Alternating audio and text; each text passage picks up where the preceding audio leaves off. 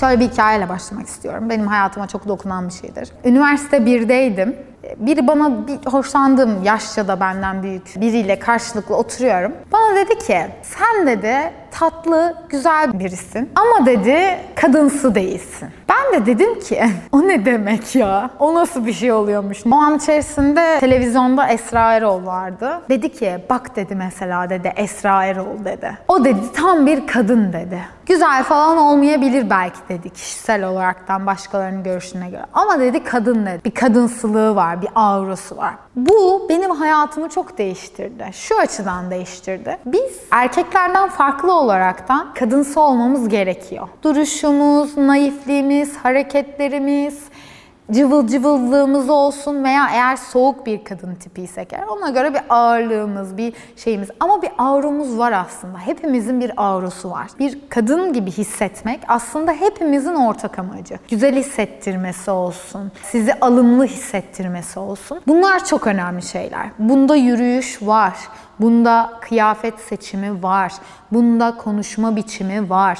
Bunun içerisinde nasıl el, kol hareketleri var. Öğrenmek zaman alan bir şey. Üzerinize oturması çok çok daha zaman alan bir şey. Bu konuda çok fazla kitap okudum. Çünkü kendime bunu taktım kafama. Dedim ne demek ya? Nasıl olunuyormuş ki? Nasıl olunuyorsa olalım bakalım. Neymiş yani? Bunun albenisi neymiş? Açtım. Bunları tabii ki o zamanlar Türk içeriklerle bulmak çok mümkün değildi. Yabancı içeriklerle buldum. Bir kadının nasıl bir hareketi olması lazım? O bu. Ve şöyle bir şeye denk geldim. Seda Diker'in kitabını çok beğenirim. Ve Seda Diker'in anlatımı da benim çok hoşuma gider. Çünkü danışanlarının hikayelerini paylaşıyor daha sonrasında teorik olarak da ne yapmanız gerektiğini aslında size söylüyor.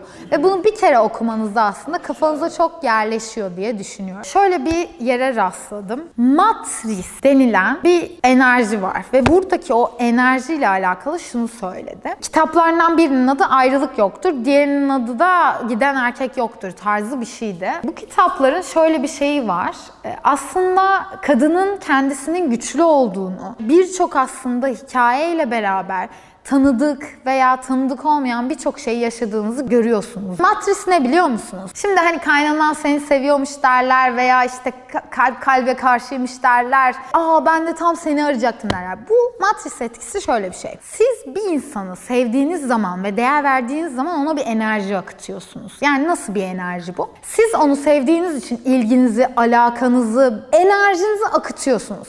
Ve o insan enerjinizi hissettiği anda ya geri çekiliyor ya da bu enerjiden etkileniyor. Bizim kadın olaraktan görevimiz o enerjiden etkilemesini sağlamak oluyor. Ayrılınca siz o enerjiyi devam ettirdiğiniz zaman siz acı çekiyor oluyorsunuz. O da bu enerjiden besleniyor oluyor. Peki biz ne yapıyoruz? Ayrıldığımız anda beynimize telkinlerde bulunuyoruz ve o enerjimizi kesiyoruz aradaki. O enerjimizi kestikten sonra o insan istemeden yani farkında olmadan bu enerjinin diyor ki ya ben bu insana bir kendime bir yerden bir hatırlatayım. Hepimize olmuyor mu? Tam böyle ilgimiz alakamız bitiyor, kafamızdan çıkarıyoruz. Tık o adamdan ya mesaj ya bir arama, bir kendini hatırlatıyor. Niye? Çünkü kesilen bir enerji var. Bunu bir kadın olarak siz bir erkekten de aynı şeyi hissedebilirsiniz. Bir kendinizi hatırlatma ihtiyacı hissetmenizdir aslında bu aradaki bağın sonucu.